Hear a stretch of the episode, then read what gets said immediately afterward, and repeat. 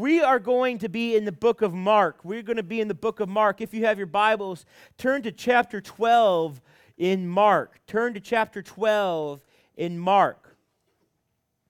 And we are on our last series of Uncommon. We're on the last series of Uncommon. Everyone go, oh. No. But next week, week, uh, we start a new series in Jonah. Everyone go, yay! Um, so that's going to be awesome. But here in the last series in uh, Uncommon, say, ah, ah. Uh, everybody's a comedian. Um, we are going to talk about. Shh,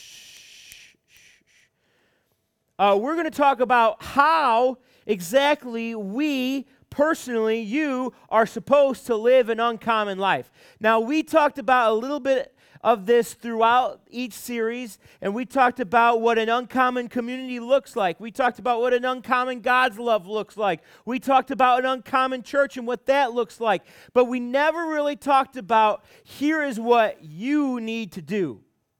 We never really talked about here is what you need to do. And with all like these messages and if you've been to church your whole life you've sat through a lot of messages about this is what you should do a b c um, or you've sat through school like this is what you need to do to pass your homework or this is what this is how you become a success, successful person um, whatever that might be and we do a lot of different things but this this message is really important because this message um, and, and the instructions right here uh, are really everything.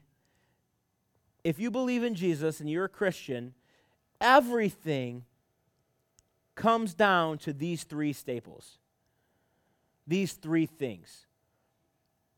So, like, we talk about you should come to church. It, it boils right on into these three things. You should be nice to people. It boils right down into these three things. You shouldn't swear. It boils right down into these uh, these things. You shouldn't look at uh, uh, horrible things on the internet. It boils right down to these three things. You shouldn't you shouldn't um, uh, do different things that like hurts people or hurts yourself. Um, it boils right down to these three things.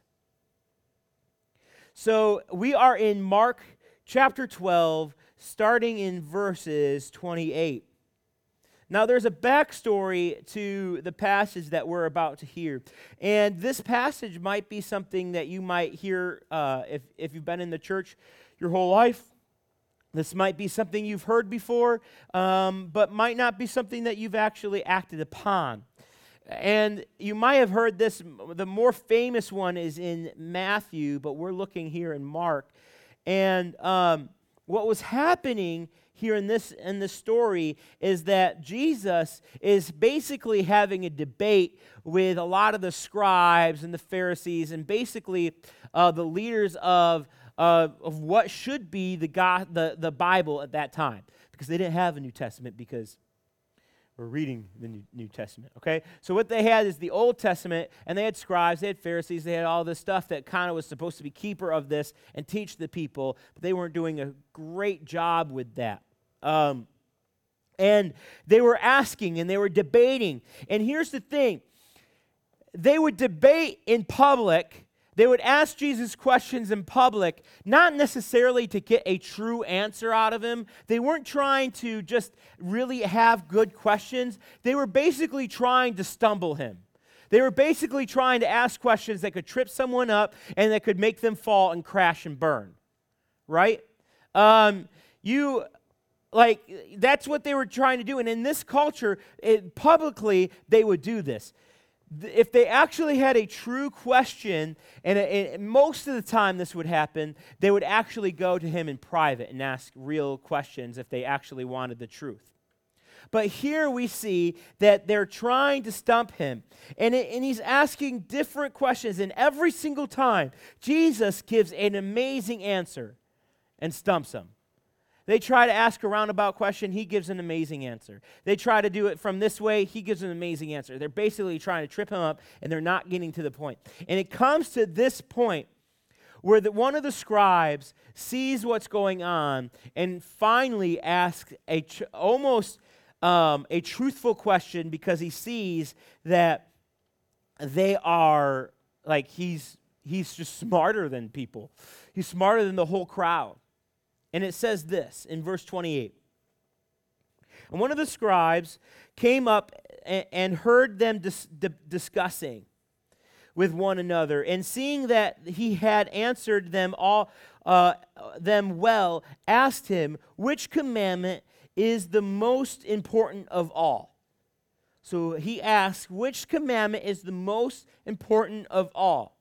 Now, if you're a Bible nerd like me, you know that way, way back in Exodus and Deuteronomy and Leviticus and all that, they give 10 commandments stuff that you should live your life by. These Ten Commandments were the basis of their law that they had in the Old Testament. And it was stuff like honor your father and mother, it was stuff like don't take the Lord's name in vain, um, don't have any uh, um, uh, images in front of God, um, don't murder people, you know, like don't covet, don't. Like these are nor- like things you should live your life by that are good things. And he says, What are the greatest commandments? And even by that time, a little history with this, they added stuff all the time. They're like, Well, it says this, so we're going to add 30 laws to that. We're going to add this. They had hundreds of laws by this time. Uh, and they're like, this is how you live your life. We have 500 rules to listen to. Um, and so that's where they're at. And Jesus said, answered him in verse 29. He, Jesus answered, the most important is the, the most important is hear, O Israel, the Lord your God, the, God, the Lord is one. And so he's starting to get into what this is. And before he even answers the f- two important uh, uh, commandments here, he starts off with, Hear, O Israel, Hear, O Israel, the Lord your God, the Lord is one. And that's a very interesting phrase that he uses. That's a very interesting phrase that he uses. And he uses it very specifically because this phrase is not only qu- starting to quote scripture, and in verse 30 he's quoting scripture, and it's in Leviticus and Exodus and stuff, and I think Deuteronomy as well. Uh, this, this is found. Um, but he's quoting something that's the sh- shal- shalom. Shaman, shaman. I got it right. Um, I had to think it in my mind and say it. Thank you, thank you very much. Shamam, sh- shama, shama, shama. That's it. Shema. Everyone say it with me. Shema. All right. And here's here's what this was. Here's what this was this was a common prayer that people who, who were in um, uh, practicing uh, the, uh, uh, the law, which was the law of the day, that's a good thing. God set up the law during this time. They would, they would say this prayer, and basically it was showing that two things two things that one, God was with them. God was with them. And two, God was one. One God, and God, that God was with them. That there was one God, and that God was with them. And this is the first thing that we need to realize. When living your life is an uncommon life, the first thing before you do anything, you need to realize that there is a God, there's only one God, and if you and the only way you can be with him is to accept that one God. And if you have accepted that God and realize what he's done for you, he is with you. There is one God to follow, and he is always with you. That is the basis of everything. That is the basis of everything. And I am, I am sure there is people in here that have never surrendered their lives to Jesus Christ. I'm sure that there's people in here that's never surrendered, surrendered their lives to a God who came down and died on a cross and rose again. And he, and he uh, gives this opportunity. But there is one God, only one way, and He is with you. Why is this important? Why is this important to understand? First of all, understand that God is more powerful than you. God is all knowing. He's all he's all he's always there. He's always present. He's omnipresent. He is always right there uh, everywhere and he's more powerful than you, understanding your problems, understanding your struggles. So that should, one, show that you can have faith and trust in Him.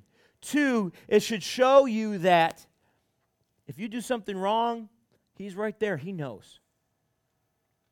You do something good, He's right there. He knows. So, number one, God is one, and He's always with you. And then he goes into the second thing. And this is our responsibility. It says this in verse 30 And you shall love the Lord your God with all your heart, with all your soul, and with all your mind, and with all your strength. This is a second thing. So, first one, God is there and He's with you. Second, you should love the Lord with all your heart, with all your soul, with all your mind, and with all your strength. What does that mean? And everything you do, whether it's with your mind, whether it's with your heart, whether, whether it's with your feelings, your soul, with, whether it's with your strength, you should be honoring God with everything you do. And honoring God is not just going up and putting a love lock on the stage saying, I talked to someone. Honoring God means that you are going to be obedient to your parents, even when you feel like it's not right. Honoring God means that when you're, when you're down, you are not going to use the Lord's name in vain. And the Lord's name in vain isn't just, isn't just saying um, GD this or oh my, and then God. It's not saying stuff like that. It's also, it's that too, but it's also just flippantly using God in random conversations when you're not really even meaning it. Lord's name in vain is also when you say that you're a Christian and then you go out and you just slander the, the name of Christ in your actions. It's more than just words, people, it's in your heart. Because it's not just with your mind, it's with your soul, it's with your heart, it's with your strength.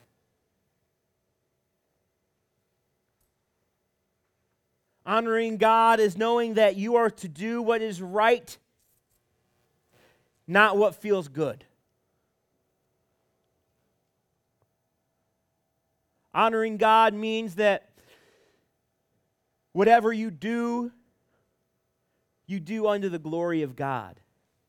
Someone said this to me in college, and I don't know why I never thought of this. Um, the, the scripture teaches that you should do everything to the glory of God, and it shows it right here. You should honor God um, in everything. So before you do something, can you honestly say to the glory of God, I do this? to the glory of God, I'm going to cheat on this test.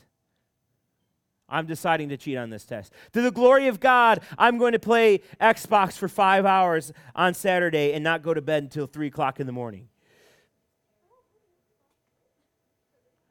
Now, listen, I'm not saying, I'm not saying that you, we shouldn't relax. I'm not saying that like Xbox is evil. We have Xbox here. What I'm saying is is that can you honestly say with some of the decisions that you made to the glory of God, I will do this. I know my parents want me to clean my room, but um, they didn't say it, so I'm not going to do it. To the glory of God, knowing what your parents want you to do, can you actually do it? To the glory of God, I'm not going to take my phone in at me, with me late at night because I know that I have a, I have a sin problem. Or even, even worse, to the glory of God, I'm just going to take my phone in there knowing that I have a sin problem. Before you make a decision, does it honor God? With your heart, with your soul, with your mind, and with your strength. So that's the second. What was number one? God is one and He is with us. If you believe in Jesus, He is always with you. God is one and He's with us. That's number one. Number two, what's number two? You shall love the Lord with all your heart, with all your soul, with all your mind, with all your strength.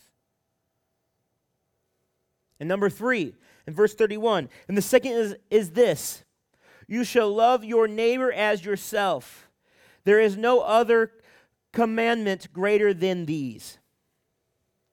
The third is you shall love your neighbor as yourself. So, what does that mean? Now, we have a push right here with our love locks and with our chain. And I hope that we're still doing that. I hope that we're still sharing the love of Jesus. And a main part, a, a major part of that is sharing God with others. And we, we have this goal. We want to get to a thousand love locks, meaning a thousand people have heard about Jesus because of you guys. We want to get to that goal. But it's not just about putting a lock on the stage or putting a link on the, on the chain. It's not about that. It's not about uh, like th- this loving your neighbor as yourself. It's not about going into the store and going, Jesus, Jesus loves you. Yeah, see a peace. And then going doing what you want. It's not about that. It's about looking at others with the love that God has because God surrendered and died on a cross and rose again for that person. It's about looking at someone and going, How would I like to be treated in that situation? It's about being friendly to someone. It's about sticking up for someone. It's about sticking up for the weak. It's about showing love to those who hate you. It's about showing uh, uh, uh, mercy to those who don't understand you. It's about showing compassion to those who disagree with you. And let me tell you what our community, more than ever, needs people who will go out and love others because God loved them first, and they love others because as they would want to be treated. They need that. They need that.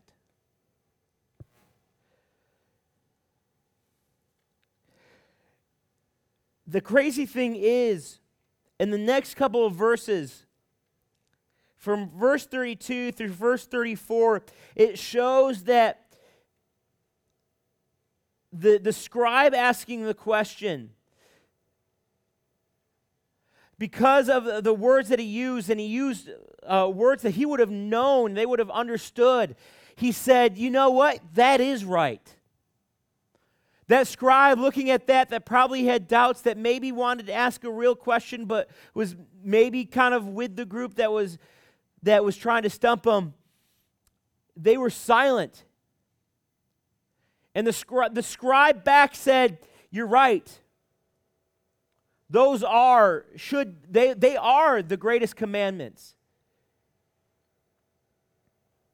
And no one wanted to ask him another question after that because they knew they were going to be stumped and they knew what they were doing was wrong because they, were, they weren't showing that God was one. They weren't accepting that God was with them because, like, it has a double meaning because God was with them right there. And no one dared ask them a question after that. For a while, that is.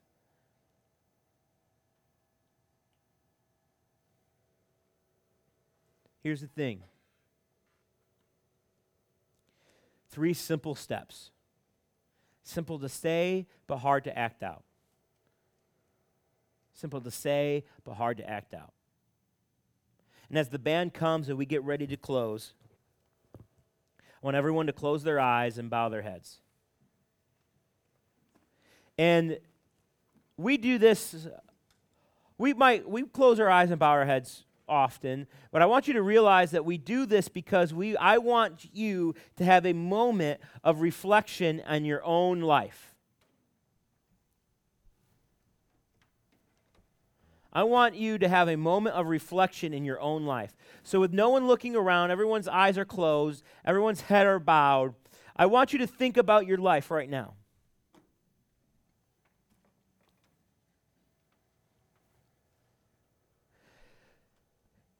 The first one says that God is one and that God is with you. And the Lord might be right there. He sees everything. He sees everything in your life. He knows how sinful that you are. But you don't have a relationship with Him right now. You never have, really. You know He's there.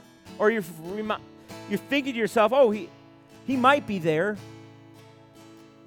And you come to church and you do all this stuff, or you might not ever have come, but you realize today that you need a Savior. You need a Savior. And He will be with you for the rest of your life, and you can have a relationship with Him and grow with Him and spend eternity in heaven with Him. For the first time, you want to do that. Is there anyone here that would like to become saved?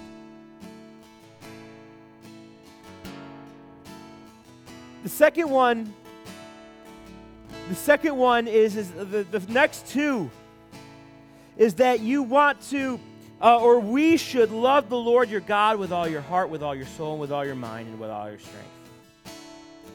The third is that we need to love our neighbors as we love ourselves. And as you reflect on your life, I want you to look specifically in the last month. I want you to look specifically as you've gone back to school. And I want you to ask you I want you to ask this question. Have I lived an uncommon life? Have I been living my life for the Lord?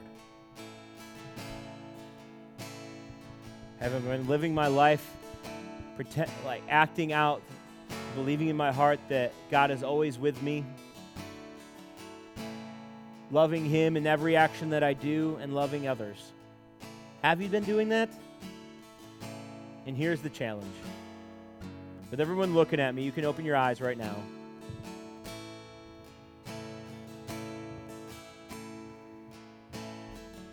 Your dedication to God is not only private in your heart, but it is pri- is public. People will know. And if you don't decide right now to act on your convictions and squander that, you are not listening to the Lord. So here's the challenge. Right now, go out and do it right now, live your life for God. You know that person that you haven't been kind to. Maybe it's in your heart. To their face, you're kind, but to your heart, you cuss them out. You know that you haven't been living for God. Maybe in, in front of me you have, but in your heart you haven't. In your soul you haven't. Go live for God. Live an uncommon life and look to Him. And if you want to make that decision, you want to stand and make that decision, it's very easy. Just got to stand right now. If you're not, if you're doing it, that's fine. You could sit. I I applaud the people who do, and I'm I'm res- respected. I respect you for sitting because you're you're being honest.